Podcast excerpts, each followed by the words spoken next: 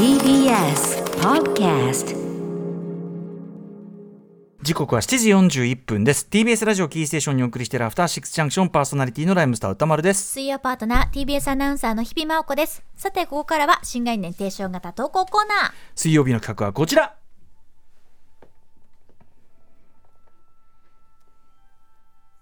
映画館それは最後のフロンティア。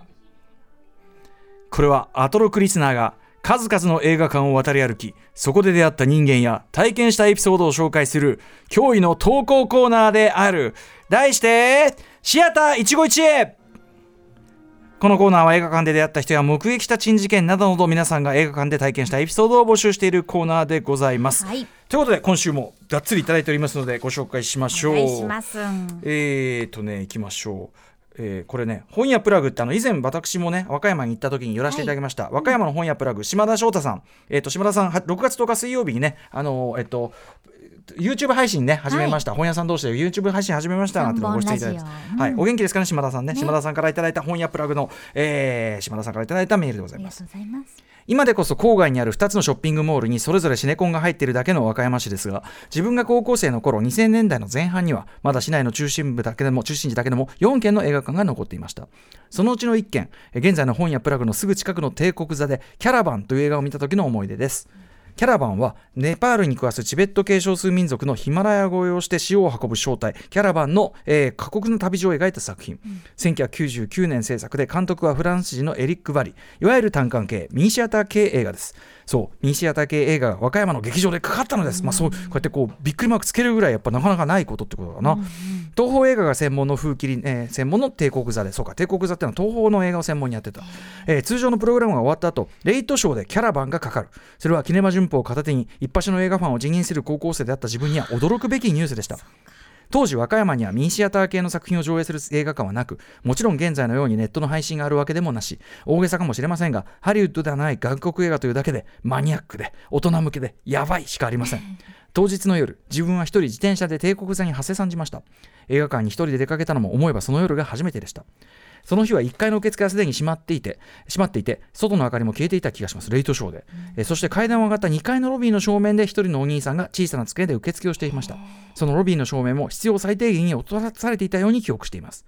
いつもとは違う静かな映画館。そして映画が始まった時客席に座る観客は自分一人でした。あらまあ映画は初めて見るネパールのチベット系少数民族の色彩豊かな文化と過酷な自然環境が美しい映像で描かれていてとにかくすごいものを見てしまった知らない世界に触れてしまったと大興奮だったのですが同時にいつもの華やかな明るい映画館とは違うその日の薄暗いどこか寂しい館内の情景も印象に残りましたおそらくは帝国座のキャラバンは興行としては厳しかったはずです。というよりも、えー和歌山市の映画の興行自体が厳しい時代に入っていたのでしょう。帝国座は結局2003年に閉館。キャラバンを見たのは帝国座が閉館するその最後の年でした。これは勝手な想像なのですが、キャラバンの上映は帝国座の映画館としての意地というか、心意気だったような気もしています。帝国座が閉館した翌年の2004年に自分は地元を離れ神戸にある大学に進学しましたがその数年後大学在学中にさえー意外なところ場所でキャラバンに再会しますその場所はインドの北部亡命チベット人の方々が数多く暮らすダランムサラという町です、えーその町の映画館でキャラバンが上映されていたのです映画館といっても実際は普通の民家の一室で少し大きめのテレビで海賊版の VCD の映像を流しているだけなのですが、えーダラムサラでキャラバンを改めて見てこの街で暮らしている人々たちは映画の中で描かれる過酷なヒルマラヤの豪雪地帯を越えてインドに豪雪してきたのだという現実にも心が揺さぶられました。そしてどれだけスクリーンが小さくともこうした場所にまで映画が届いていていつでもどこかの世界どこかの世界の片隅で上映されているのだという事実にも当然のことですが改めて感慨深い気持ちになりました映画って本当にいいものですねとえちなみにですね、えー島田翔太さん、こんなね、えっと、ことも書いていただいてます。和歌山で今後、新しい映画館ができることはないと思いますし、えー時代の流れの中、仕方のないことだと思いますが、やはり単館系の作品が劇場で見られないのは寂しい。そこで、ライムスターの全国ツアーの和歌山の会場にもなったクラブゲート、これライブやらせていただきました。クラブゲートと本屋プラグの共同で、和歌山ミニシアター企画を立ち上げました。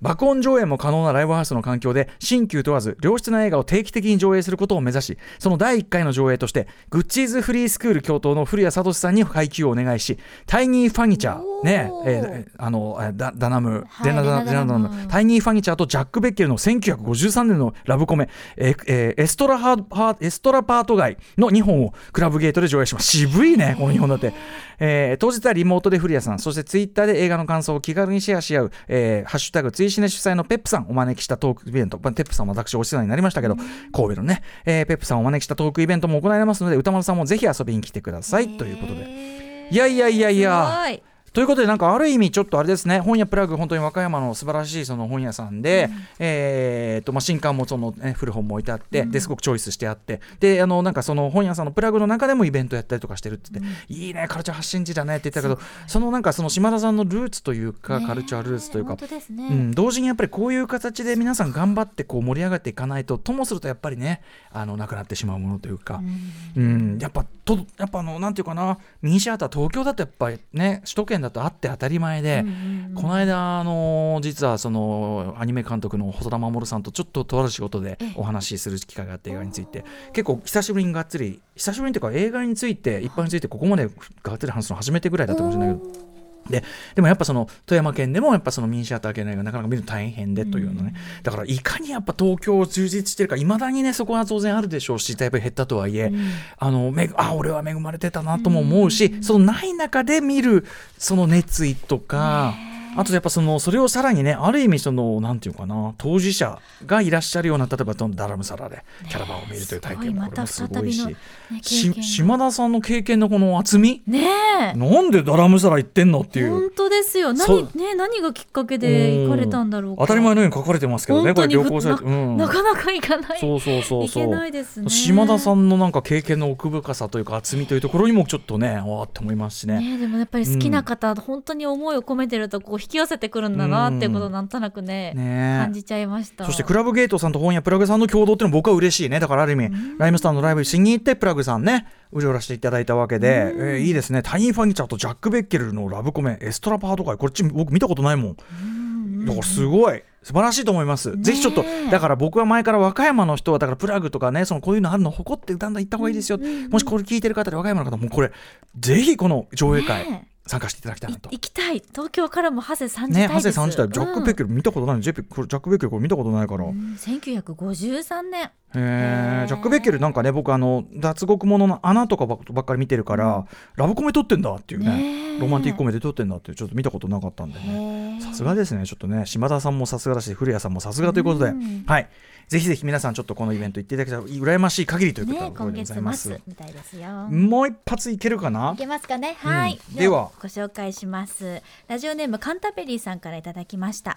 私のシアター一期一会は40歳の時でした。当時藤沢市に住んでおり休日には藤沢市にまだたくさんあった藤沢シネマやみゆき座オデオン座で映画を楽しんでいました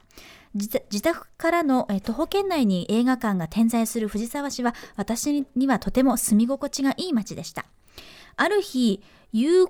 ごめんなさい。これなんなんて読むんだろう。有有効寺なのかな？り遊ぶ行くと書いててら有効寺有効寺有行寺かな？わかんない。有効寺ちょっとすみません。ごわかんない。めんなさい。地元のね、通りを歩いていると、突然激しい雨に見舞われ傘を持っていなかった私はその頃まだ健在だった藤沢中央という映画館に逃げ込み出ました。ました。また藤沢中央。出ました、思い出たっぷりの藤沢中央。雨はなかなか止みそうになく私は時間つぶしのために、えー上映時刻になった映画を見ることにしました、うん。えー邦画でした。私は洋画派なので邦画には眼中になく雨が止むまでのただの時間つぶしでした。うんうん映画の題名はスイングキえースイングガールズでした。ごめんなさい、はい。2004年ですね、はい。矢口監督の名前も当時は知りませんで矢した。口忍さん。はい、はい、情けない工場兄弟やイノシシ退治などオフビートなギャグに笑いながら終盤の演奏シーンに差し掛かると劇場ミュージカルファンでもあった私は、あっという間に主人公たちの演奏にのめり込みライブ感にあふれたラストの「シングシングシングは」まるでまるで劇場がミュージカルの終終幕の大盛り上がりを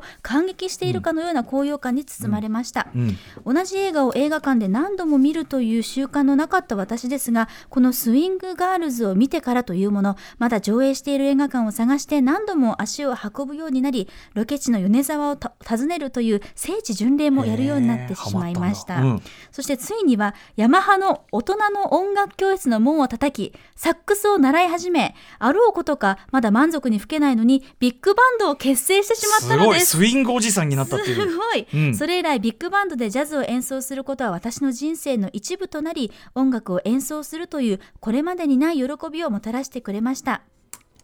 今は様々な事情もあり東京を離れてしまいましたが今でも地元のビッグバンドでサックスを吹いています。スイングガールズを見なければ楽器を演奏することもバンドをやることもなかったでしょうと。すごいですね。はい、ちなみにすみません。えっと、遊ぶ行く寺と書いて、遊行寺だそうです。遊行寺。でした。失礼いたしました。失礼い。たしました、はい、ねえあすみません。だからそのスイングおじさんですよ、まあ、性別わかんないなカンタベリーさんね、えーまあ、女性だったらスイングおばさんかもしれませんけど。あのーねすごいねこのね。すごいパワフルですね、まずその藤沢中央前もねこのシアター一期一会でねそのえ映画館のね働いていたお兄さんと、そのね、えー通い詰めていた少年との出会い。出会いがそして再会この話もありましたけど。このここで再会シアター一期一会で再会するという、ねありましたけど、ええ藤沢中央またも出てきた、ねえ。しかもその雨宿りのために寄ってみた、ねちょうど映画の上映時刻になったタイミングで出会った、まずこのさ雨宿りによってちょうど見た映画。おこれしゃれももうすぎる最高じゃよない。でそれによってさらにまたその今までね見る予定がなかった日本の映画、ね柳口忍さんの「スイングガールズ」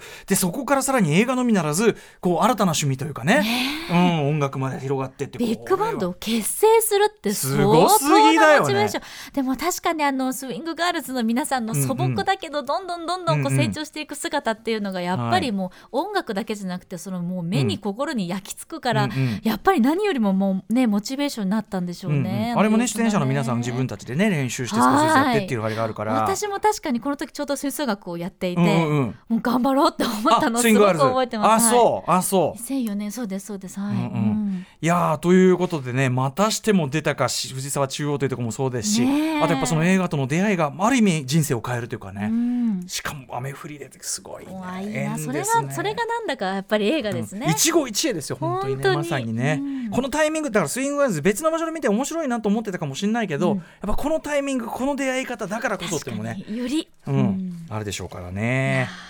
はい素晴らしいシアター一期一会まだまだメール募集しております、はい、宛先歌丸アットマーク tbs.co.jp までです。メールが採用された方には番組ステッカーも差し上げます。以上、新概念提唱型投稿コーナー、本日水曜日はシアター一期一会でした。After Six Junction.